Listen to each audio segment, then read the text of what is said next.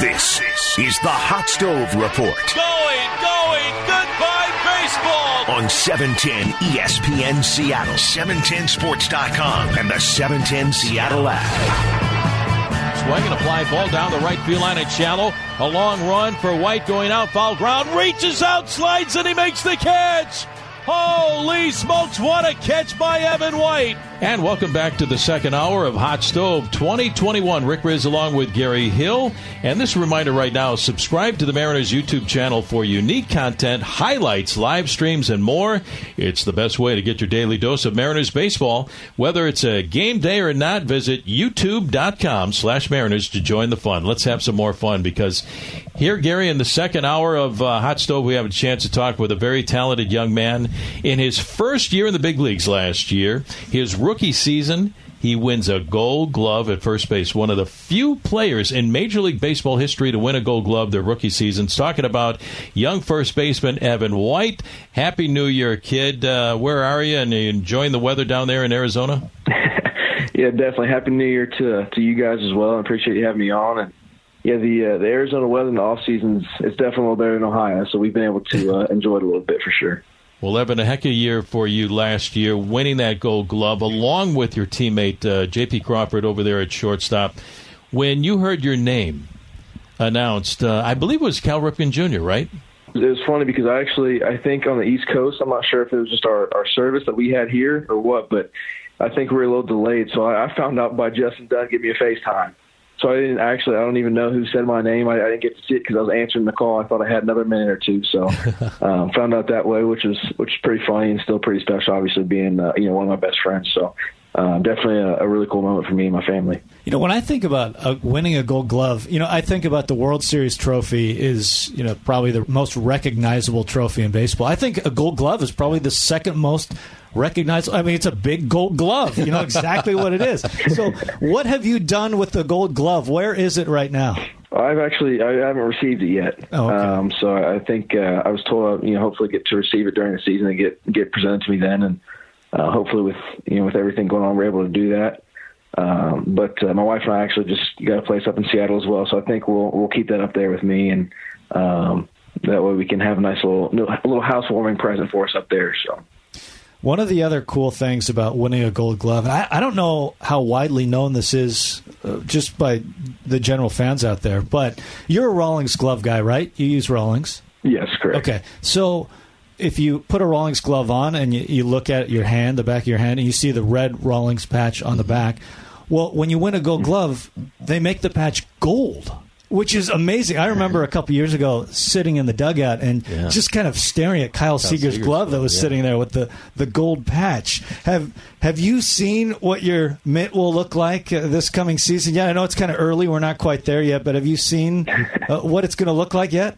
I, ha- I haven't been able to see what it's going to look like on it yet. I actually uh, I put the order in yesterday, um, so I, I went with the same same color scheme as I did last year, except for on one of the ones I ordered, I ordered a, an all black one because I think the the gold will pop a little bit with that one. So Nice. I don't know if that'll be the the gamer. Probably my backup one because I kind of like the the tan I got going now. But uh, yeah, it's definitely definitely exciting and a dream come true. And, and like you were saying, you know, growing up looking at guys' with gloves and stuff like that and seeing that was, uh, you know, obviously one of the, the highest honors in baseball. So for that to be um, on the back of my glove is, is really special.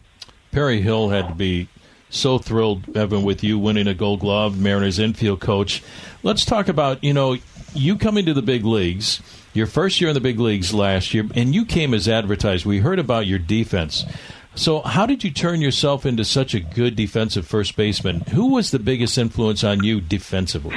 Yeah, um, well, defense really is just something I've always enjoyed. Um, I think I've mentioned to you guys before how you know I grew up in a baseball family and um, you know going to the ballpark with my dad, grandparents, you know, mom, everybody uh, was just something I really enjoyed. And you know, my parents were awesome. If they, you know, if I asked to go out front and you know they'd hit tennis balls at me so I can react and you know throw ground balls and whatnot, and you know go to the field and take grounders on the field as well. And they're always willing and, and able um, to help me with that stuff. And it's something I always enjoyed and something I've taken pride in. And um, you know, once I got to Kentucky, you know, Rick Eckstein was my, my coach my first two years there, and he helped out a lot offensively, but uh, defensively just kind of slowing the game down and, and, you know, helped me get in positions more consistently where I was able to see the ball better and, uh, react uh, from a defensive side, and that's just something that Bones helped me with and, and shortening my arm up as I've progressed. And uh, still a lot of work to do, and uh, you know, very thankful for the people that have helped me along the way.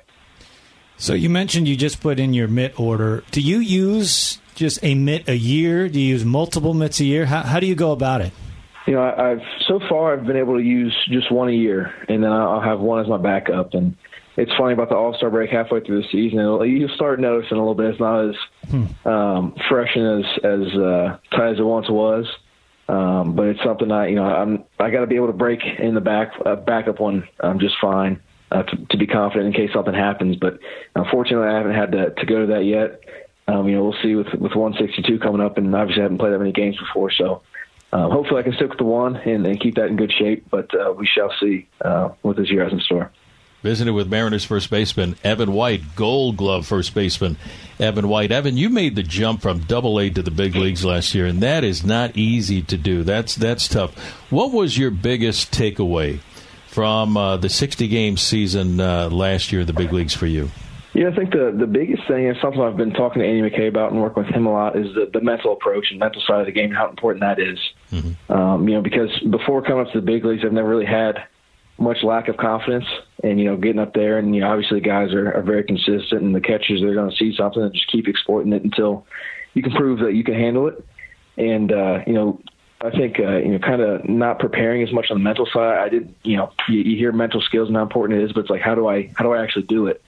And so that's something Andy and I have been working on a lot this off season, and you know, something the biggest part of my game. I'm, I'm really excited to see the, you know, take a step in um, the right direction with. And um, I think that was the biggest thing is, is having confidence, trust in yourself. Because you know, if you you sit there and start questioning yourself, uh, now you're going to be late to start, and now it's going to look like you're yanking off everything and swinging too hard. So, uh, which I know, you know, looking back on some stuff, I definitely did this year. But it's like mentally, I was trying to be. You know, stay easy and stay through the middle of the field, and uh, I had those little subconscious thoughts. Was like, well, what if he throws this, and uh, kind of got in my way. So I mean, yeah, there's some physical stuff that needs to be tweaked up a little bit, but I think the mental side is is uh, the most important thing, and uh, you know at this this uh, level in the game. What does your off season look like as you get ready for a full major league season? Yeah, so right now, um, before the new year, we were going in. Um, fortunately, we got you know a good group of guys. There's you know only a handful of us here, but position player wise, it's me, JP, and, and Sam Haggerty um, down here in Peoria. And uh, you know before New Year's, we were working out four times a week, doing baseball stuff about four times a week, and uh, hitting, throwing, and then we'll start doing ground balls here. Um, actually tomorrow, so uh, excited to be doing that again. And you know, like I said, once once the new year hit, we're going five times a week and stuff, and just getting getting ready to go and be as as fresh, as strong, um, as flexible as possible and stuff. And I'm just excited to to get going. Evan, last year we saw so many talented young players get to the big leagues. Uh, yourself at the top of that list. Uh, we saw Justus Sheffield uh, and Kyle Lewis, the American League Rookie of the Year out there in center field, Justin Dunn, and, and many others. And then there's another wave of young players coming, and another wave after that. For you, Evan, what's it like to be a part of this Mariners group of talented young players that's going to form the core of a ball club that's going to get us to the playoffs? It's, it's definitely exciting. Uh, like you said, there's there's guys and guys coming, and it's it's exciting to be a part of. And um, and like you were saying, we we want to get to the playoffs, obviously, but we also we want to win it. We don't want to just do go there and mm-hmm. you know be satisfied with that. It's it's kind of having that mentality. And I think a lot of the guys have it. And um, I think it's really special that you know guys that that aren't there yet, um, you have that mentality. You know, we don't want to just get there and uh, be content being in the big leagues or be content making it to the playoffs. We want to do something special, do something that hasn't been done here before, and um, I think that that definitely rubs off on other guys. So you know, right now we let's just uh, just for number sake, like let's say we have 15 guys like that. Now you know you're able to kind of rub off on others. Now that number can continue to grow, and you can see that throughout the entire organization. So it's it's pretty cool to be a part of, and um, we're going to work our butts off until we make that a reality.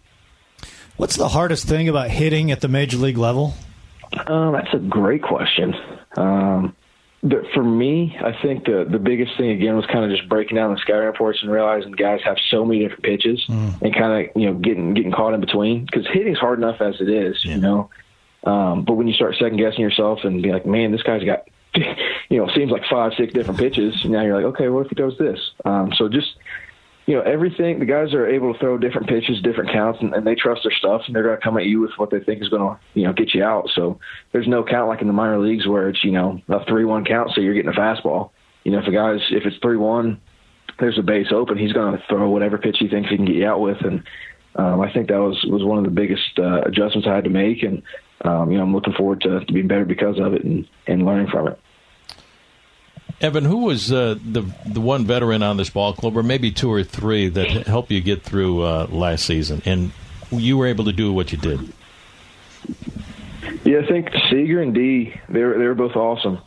Um, you know, I think Gravy and um, and Marco did a heck of a job from the pitcher's side as well. Just you know, just helping those guys, but also just having conversations with us and and getting to know each other. Because I think at the end of the day, it's all about relationships and and trusting guys on and off the field. Um, I think that's that's a huge thing and building those relationships. But um, Seager was awesome. Uh, you know, D was awesome. We just had good conversations, be able to build build relationships, and you know, uh, give each other a hard time and just have fun with it. But you know, also those guys have been there; they've been very successful. So to kind of hear their stories and and you know realize no matter how good you are, you're going to go through struggles. Sure. Um, so to kind of kind of understand that and um, and everything was I think big, and uh, you know those guys were great, and, and very thankful to have them.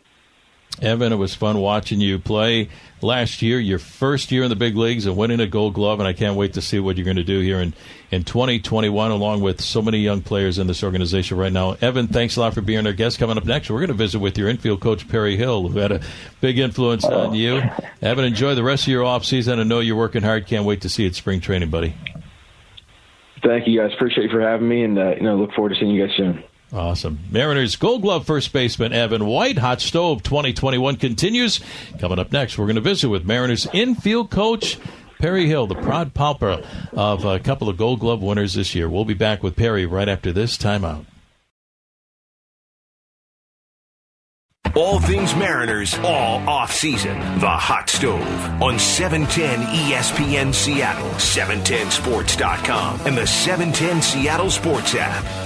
Here's the pitch. Swinging a shot. Diving stop to his right at short. J.P. Crawford on a hop to first. Taken by White. What a play by J.P. Crawford, robbing George Springer of a hit. Well, Hot Stove 2021 continues. Rick Rizzs along with Gary Hill. We just visited with Mariners Gold Glove first baseman Evan White, and now we have a chance to visit with uh, Mariners infield coach Perry Hill, who had to be a proud papa last year, as I talked about when we said goodbye to Evan just a little while ago, because not one but Two Mariner players won gold gloves last year Evan White at first base in his rookie season, and also shortstop J.P. Crawford. Perry Hill, thanks for joining us here on Hot Stove uh, early, early in the uh, campaign. Uh, what did it feel like for you as the infield coach to have not one, but two of your players win a gold glove last year? Well, first of all, thanks for having me, Rick, Gary. I appreciate it and the time. Um, well, you know, as an organization, we're very proud. You know, they give four gold gloves on the infield, and we got half of them. And uh, you know, just let me say this, Rick, real real quick. It's it's an organizational award. You know, I have the title of infield coach, but you know, uh, Jerry got them here. Scott puts them in a position to succeed in playing time. Scott Hunter scouted them. Jesse Smith in the analytics department, along with Manny Acta, puts them in the right spots to make plays. Uh, Cliff and Derek uh, keep them strong and fit. Kyle and the training staff keeps them healthy so they can get on the field. Ryan Stiles, Pete, and, and Billy in the clubhouse keep them comfortable and get the things they need. So there's a lot of uh, fingerprints on these gold gloves.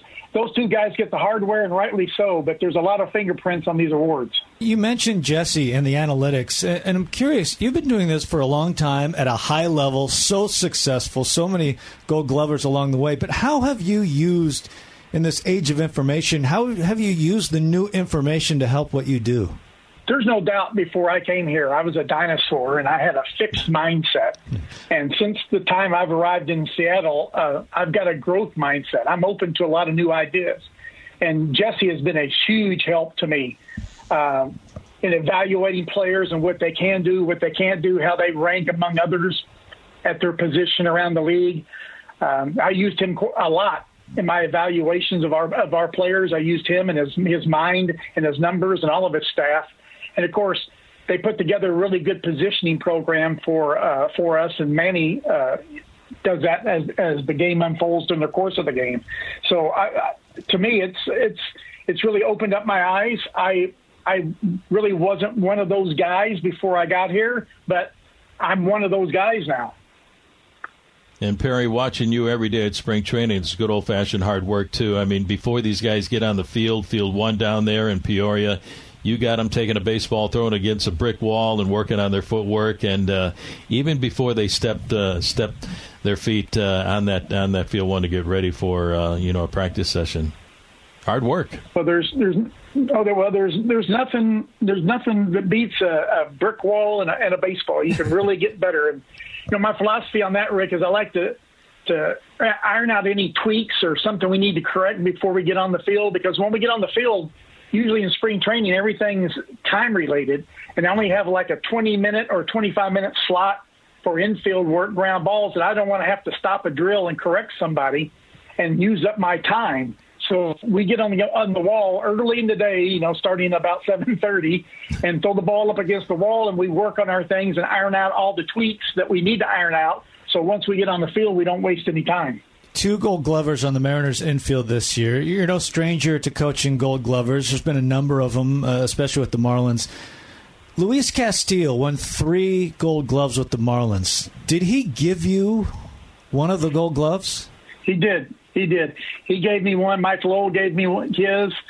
Uh, yeah, uh, after the uh, he won three in a row, with Louis, 2003, four, and five and uh, he gave me the first one he won, 2003. And Mike Lowell won one in 2005, and he gave me his. So it's very humbling experience. Um, you know, the thing about it is, I didn't feel one ball or make one throw. But, uh, they were gracious enough to to uh, to pass along the award. It really, it was really special.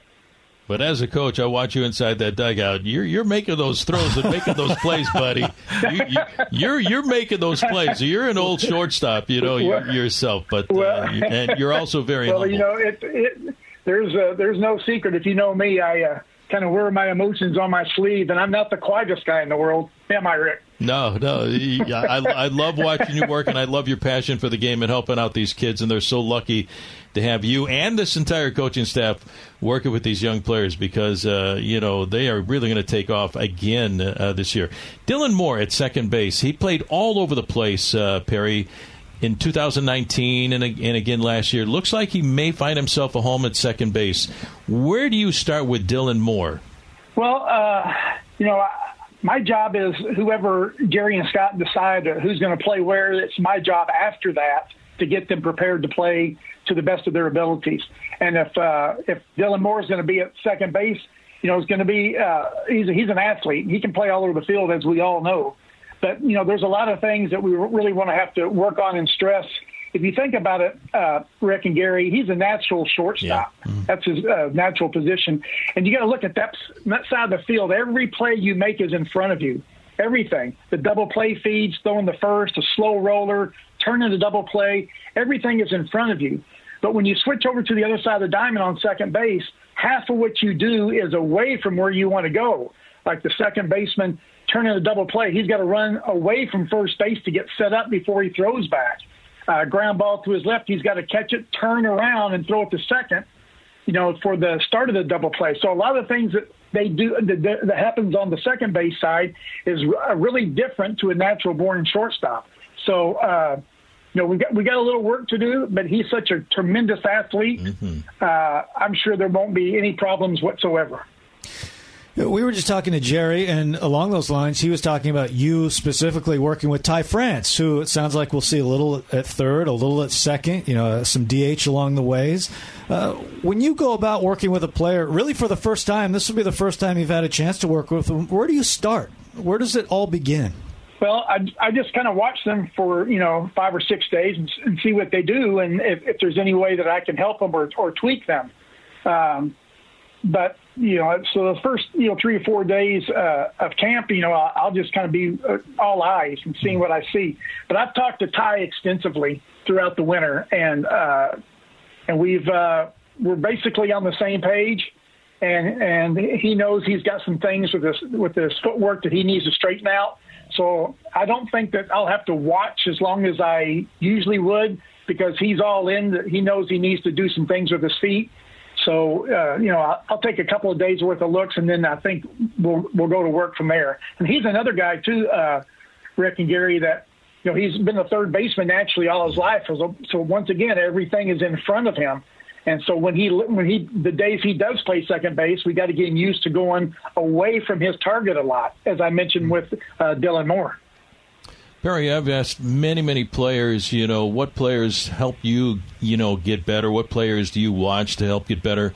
As, as you're, you've been so successful as a coach, what coaches have helped you become a better coach? Oh, wow. Uh, Manny Acta for one, Scott Servais for another, uh, Buddy Bell, uh, and Toby Harrah. Those are the nice guys that right uh, uh, that I've that I've looked up to. You know, Buddy uh, helped me early in my career uh, very instrumental in, in getting my name in the forefront. Toby Harrah gave me my first big league job uh, because he believed in me. Uh, I knew Manny. I've known Manny for years. Uh, when I left the, the, the Expos to go to the Marlins, Manny took my spot in in Montreal, and so we've had a connection ever since. And and I've learned so much from Manny. Uh, there's no secret fellas that I'm one dimensional. Don't ask me about base running or hitting, or I'll really mess you up. But I've learned so much from from from Scott and Manny about the total game, and I think I'm a better coach and a better baseball person because I've been around them every day the last couple of years. So this may be an impossible question, but you're a defensive guru. I mean, you've you've coached Gold Glovers, you, you've coached an All Star team, you've won a World Series. Who is the greatest infield defender you have seen in your career? Oh, mercy. You're going to do this to me? I told you it'd be an impossible uh, question. Jeez. uh, well, growing up, it was Brooks Robinson and Mark Belanger. Mm, yeah. Uh, that I've that I've seen on the field. Uh, probably Omar Vizquel was one. Uh, let me see here. Roberto Alomar was another one. Mm. You know, Evan White's going to be on this list at some point in time. Uh, I can't really name him. He only played one year. I had a first baseman in uh, Miami that was very athletic, Derrek Lee. He was really, really mm. good. He saved a World Series game for us uh, with his defense. Travis Fryman comes to mind. Kyle Seager comes to mind. J.P. Crawford's going to be on that list very shortly. So uh, there's been a lot of them. I really can't narrow it down to uh, down to one. Perry, when, when you get your hands on on a young player, and obviously he's got talent, otherwise he wouldn't be in a big league camp at spring training or on a major league roster. What is it inside that uh, a young player has to take to the next level to be a good defensive player. Everybody wants to hit the ball and hit the ball out of the ballpark and, and strike everybody out and throw 100 miles an hour. But what is it about the defensive side of the game that a player needs to have inside him to be better? First of all, to be a good offensive player, you remember you're going to be unsuccessful seven out of ten times, mm-hmm. and, and a lot of times, you know, things just don't go your way. But on the defensive side, you can make a difference in the game, just like on the defensive side and the base running side. You know, you don't, you may not get a hit or drive in a key run or something, but you can go out in the field and make a play to save a run, which I call a defensive RBI. You saved a run from scoring, so that's just like knocking one in, in my opinion. So I think the player has to have a drive to be able to want the ball hit to him every single time because he knows – that the team will be successful because he'll catch the ball and throw it straight and we'll convert it to an out. I think the guys that want the ball hit to them all the time is is is a, a best trait an infielder can have. And because what they also have to realize is just what I mentioned earlier, they're not going to get ahead every time up. They're not going to drive every run in from 3rd mm-hmm. but they can certainly go out in the field and prevent runs. Visiting with Mariners infield coach Perry Hill that has done a great job with this organization, especially these young players the game has really changed. The look of the game has changed defensively because of defensive shifts. Uh, Perry, the third baseman is now playing shortstop. Uh, the second baseman is now out there in shallow right field, feeling ground balls off the grass. Uh, the shortstop uh, is on the other side of the bag at second base. How do you go about working with these guys defensively now with so many defensive shifts, and how has that uh, maybe changed the way that uh, you teach you know, fielding a ground ball and throwing it from different positions? It's a good question, right? Very good question, and and that is mixed in our ground ball routine that we do every day. not only do we take the regular ground balls and throw to first and turn the regular double plays, but we field ground balls and turn double plays out of the shift too, almost every single day. Mm-hmm. And it's a point that I talked about earlier is that when we're in a shift, uh, the second baseman has a longer throw than he normally would. Mm-hmm. The shortstop is now on the other side of the base. Now he has to go away from first base to turn a double play, so there's work to be done there. The third baseman usually has longer throws to first and a longer throw for a double play. He's got to learn when to toss the ball, how to throw the ball uphill on a double play. Uh, so there's a lot of things that, that have to be worked on uh, when you're in the shift. It's just not like throw people over there and play the game. There's a lot of work that goes uh, into perfecting all this before the game starts.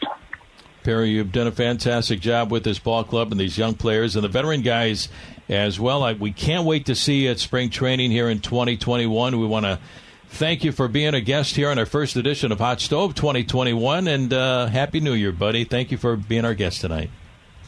My pleasure, Rick and Gary. Thank you. Happy New Year. Hope to see everybody out this year. I hope we have fans. Can't wait. Perry Hill, Mariners infield coach. And uh, coming up next, we're going to visit with a guy that's covered baseball for many, many years. He's calling it quits after covering the Mariners in Major League Baseball. Greg Johns from MajorLeagueBaseball.com. We'll be back with Greg as Hot Stove continues after these messages. Back to more of the Hot Stove on 710 ESPN Seattle, 710sports.com, and the 710 Seattle Sports app. And welcome back to Hot Stove 2021. Uh, we've got a very special guest, Gary, here uh, coming up here in the next uh, few minutes. Uh, he has covered baseball for many, many years, most recently for MajorLeagueBaseball.com. Uh, he worked so hard at his craft, and now he's called it quits after all these years covering the Mariners and Major League Baseball. Greg Johns is our guest. Greg, how you doing, buddy? I, I am good, uh, Rick. I, am not working, so you know what could be better. well, ha- well, happy New Year! And after all these years of going out to a ballpark and staying late in the press box and knocking out story after story after story and and the millions and millions of interviews and phone calls. Uh, how did you know that this was the right time to say thank you very much and uh, I'll leave it for somebody else to do? Well, there comes a point in life, uh, Rick, and you obviously haven't hit it yet. Uh, I'm getting where there. you just go. you start thinking. You start thinking, "Where's the end line? How long do I want to do this?" And uh, I, I was in sports writer for 41 years, mm-hmm. and uh, I got to tell you, it was a good, it was a great run. Uh, couldn't have imagined a better career. I remember when I started out, I, I just wanted to have something that was, I wanted to do a job that I enjoyed and and was fun and was involved with something that interested me. And, and I like to write and I like sports. And uh, so I guess I made the right choice. I was writing about sports for 41 years. And uh, and as we got uh, got down to this point, and uh, I, I thought this is a good time. Uh, this is a, a weird last year. Uh, the, the the COVID thing and, and the, uh, lack of clubhouse access, and it was kind of weird time. Uh, I, I just uh, time was right. I, I got grandkids now. I got I got people in, in life that I want to live, and, and still some tread on the tires. So uh, so here I am. I'm, I, I took the exit, and, uh, and we'll see where we go from here. This is got to be an impossible question, but you've seen so much and been a part of uh, so many great stories along the way. But what are the story or two that really stick out? Uh, kind of the amazing moments that you got to witness. Uh, on the, on the field, I always flash back uh, to uh, to 2001, right after right after 9/11, and, and when the Mariners clinched and were were carrying the, the flag around the infield. I, I can't imagine a, a more emotional moment that that I can recall just being in the stadium those days. And and uh, I was in New York uh, that year, uh, you know, right after 9/11 when the, when the Mariners played the Yankees in that series. Such an emotional time, and, and that, that was you know on the field. Those were the those were the great games. But you know, off the field, I got to tell you that the thing that I think I'll always treasure. Uh, in my career was the opportunity to, to, to be in Ken Griffey Jr.'s house when he got the call from Cooperstown and uh, it, was, it was me and one other writer that were there with Kenny in his house. And frankly, just going to Ken Griffey Jr.'s house was, was probably a thrill of a lifetime. But but to be there when when Cooperstown called and, and to be there and and uh, and share that, and then uh, sat at his kitchen table as, uh, his living his kind of dining room table and, and wrote the story after after he got the call. And, and uh, what a thrill that was to just kind of be there and be a part of that. Greg, this kind of uh, parallels the, the, same idea because you've been a, such a part of uh, Mariners baseball for many years and the game itself. And again, another tough question. What was your most memorable interview? Well, you guys ask tough questions. I'm, I'm supposed to be retired. I have to think retired. so many. the most memorable person that I ever met was Muhammad Ali. Uh, wow. And and the chance to, to meet him, shake his hand, and, and uh, uh, you know, I look back on that. Uh, that was a pretty amazing moment. Um, you know, when you're growing up, you just don't imagine yourself in those kind of situations. Um, the, the chance to talk to you know the, the pro athletes is, is great, but I, I always flash back to the, one of the favorite stories I ever did was back when I was at Seattle PI. Uh, favorite because it's meant so much to me over the years, but, but it was a chance when uh, when, uh, when Jake Locker was a freshman in college, and, and he had a Make a Wish kid from Bellingham that was uh, had a had a, a, a brain tumor, and he was a six year old kid, and his goal was to meet Jake Locker. And I remember going and doing that, and hanging out with Jake and I, uh, Kyle, uh, young Kyle, and spent the day with them, and, and it turned into such a more than just a, a day because it was Jake Locker played his first game, and, and uh, after I wrote that story, uh, he looked up to Kyle in the stands after he scored his first touchdown and wow. pointed to him.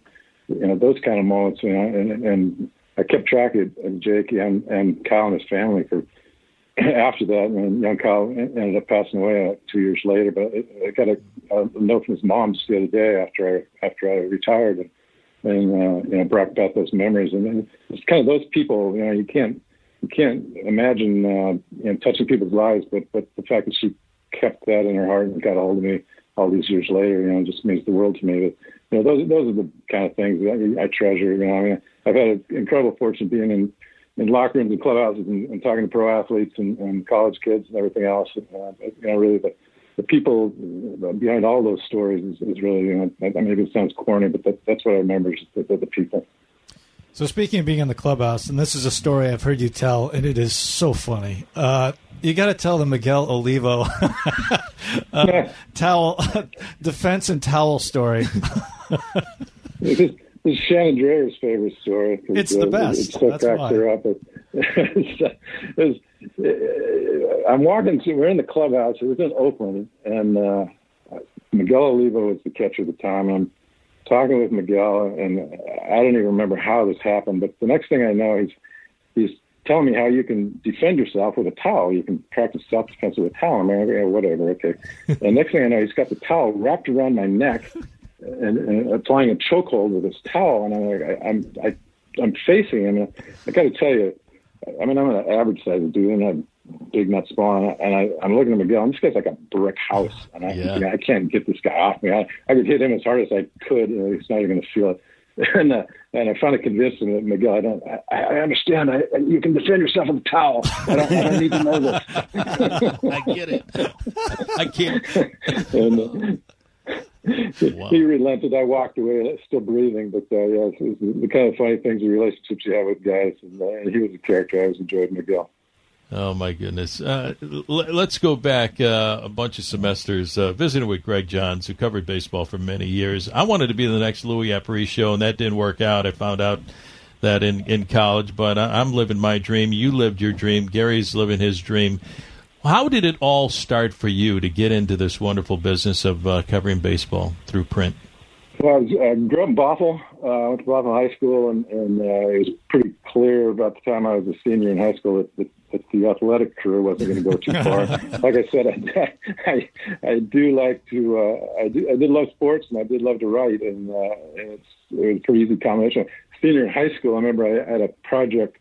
Uh, some teacher said, I can't remember what the project was, but the, the end result was that I went and uh, talked to George Meyers, who was the uh, sports editor, at columnist at the time of the Seattle Times. I went down and sat with him when I was just a high school kid and uh, and picked his brain. So I guess at that point, I was kind of already deciding that's where I wanted to head. So I went to college over at Washington State and, and got into journalism and, and just landed newspaper jobs from there and, and kind of worked my up covering high school stuff when I got out and, and uh, got a job with the, uh, the old Bellevue Journal American covering the Seahawks in 1987. Went back into Chuck Knox, Steve Largent days. Yeah.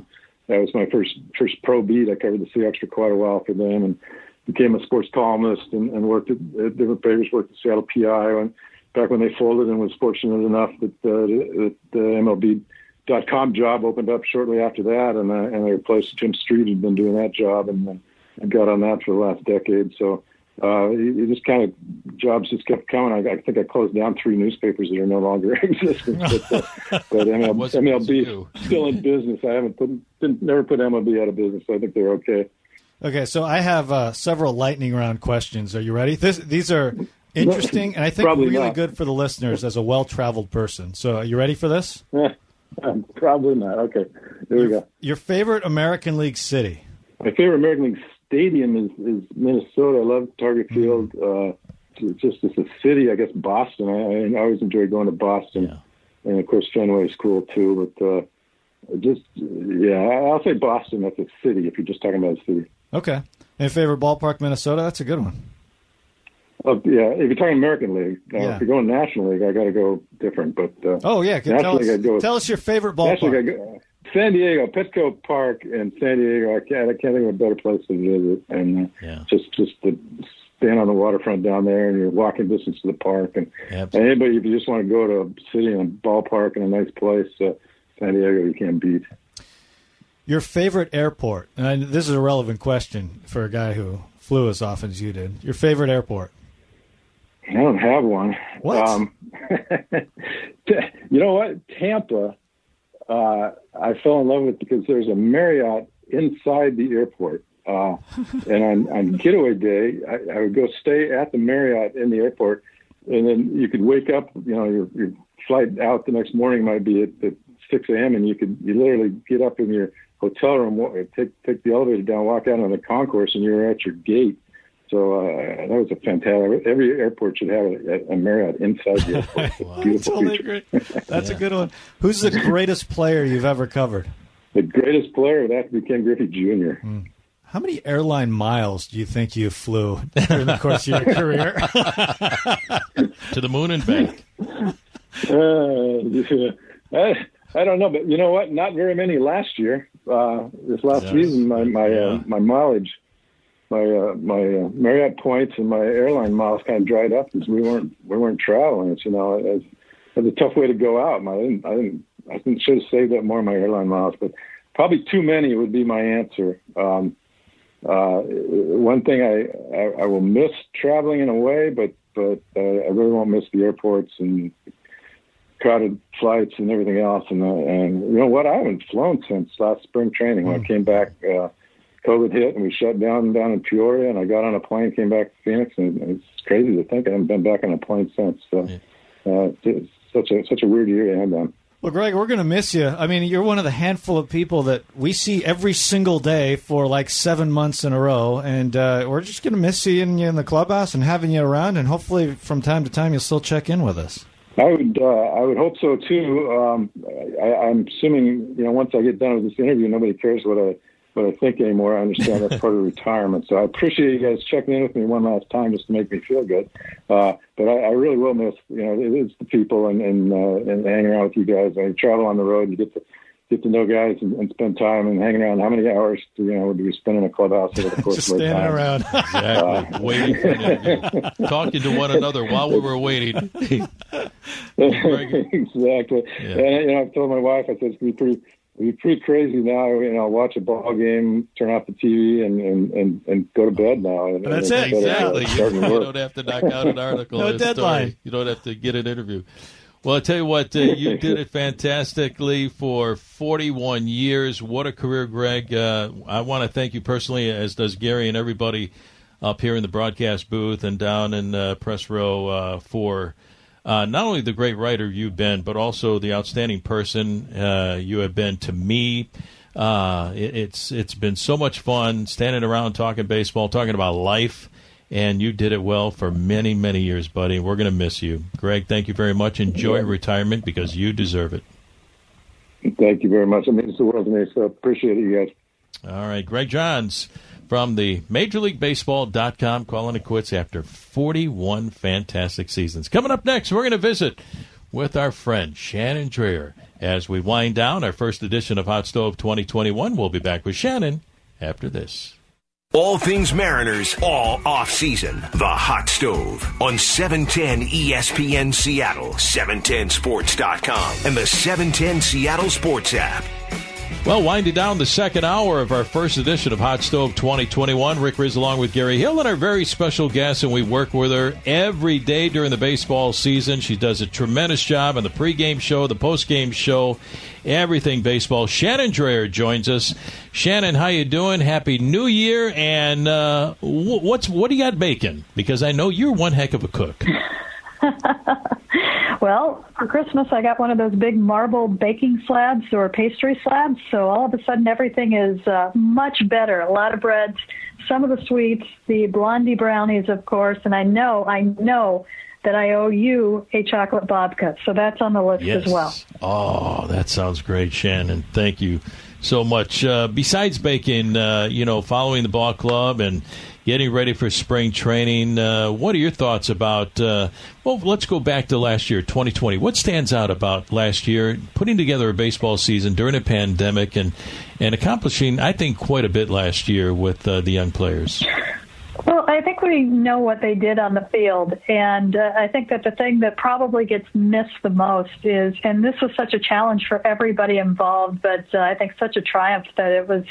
Uh, we were all able to pull it off. Everybody, you know, from mm-hmm. baseball to us, a little bit behind the scenes of the broadcast and the challenges that were there. But one of the neatest things was uh, just uh, trying and, and I think succeeding in a lot of ways to get to know this new team. There was so much new on the team, and there were the challenges that we couldn't be down in the clubhouse. But yeah. I think that we saw enough from our perch up in the press box and, and the Zoom calls to to really kind of get a feel for who this group is. And what I walked away from at the end of the season, and actually while it was going on, was, darn, I wish we could have spent more time with them in person. I can't wait to have that opportunity and, and to get to know them a little bit, and in turn bring that to all of the listeners and all of the readers. It, it, it's a great group, and uh, they were were also generous with the, the time that they gave us uh, on the calls and, and, kind of going more into depth than I think they ever have. I think at times they were bored and they perhaps even missed us a little bit and wanted to talk more. but to me, I, I think that that was something that perhaps gets missed and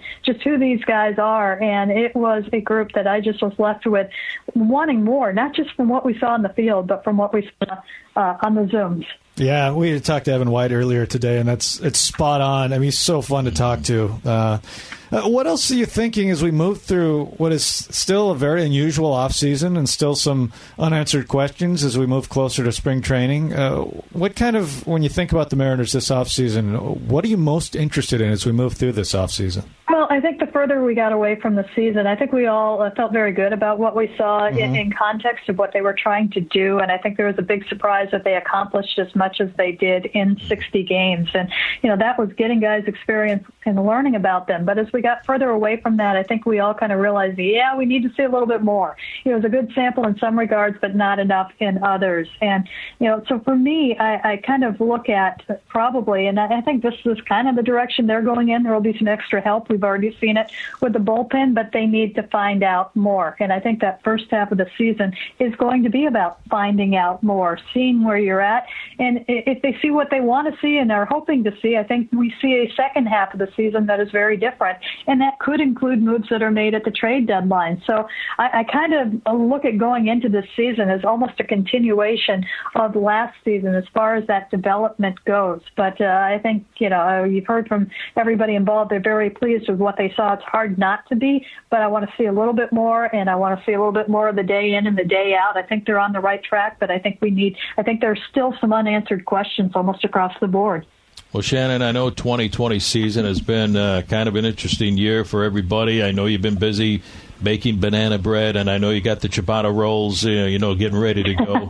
but I can't wait to see you here in the booth and at the ballpark and down at spring training get our lives back to normal again as soon as possible, and fans in the stands, and uh, get back to baseball. You do an incredible job uh, covering this ball club on a daily basis. We just want to say Happy New Year. Thanks a lot for joining us here in our first edition of Hot Stove 2021.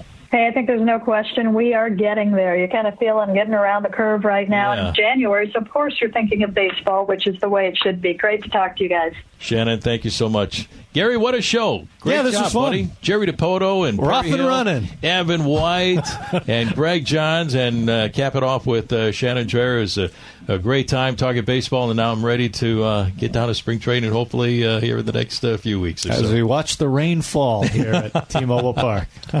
Gary, great show. This is fun. Thanks, Rick. You're welcome. Hot Stove 2021, our first edition. With uh, we started off with uh, Jerry Dipoto, as we mentioned, our, our other special guests as well.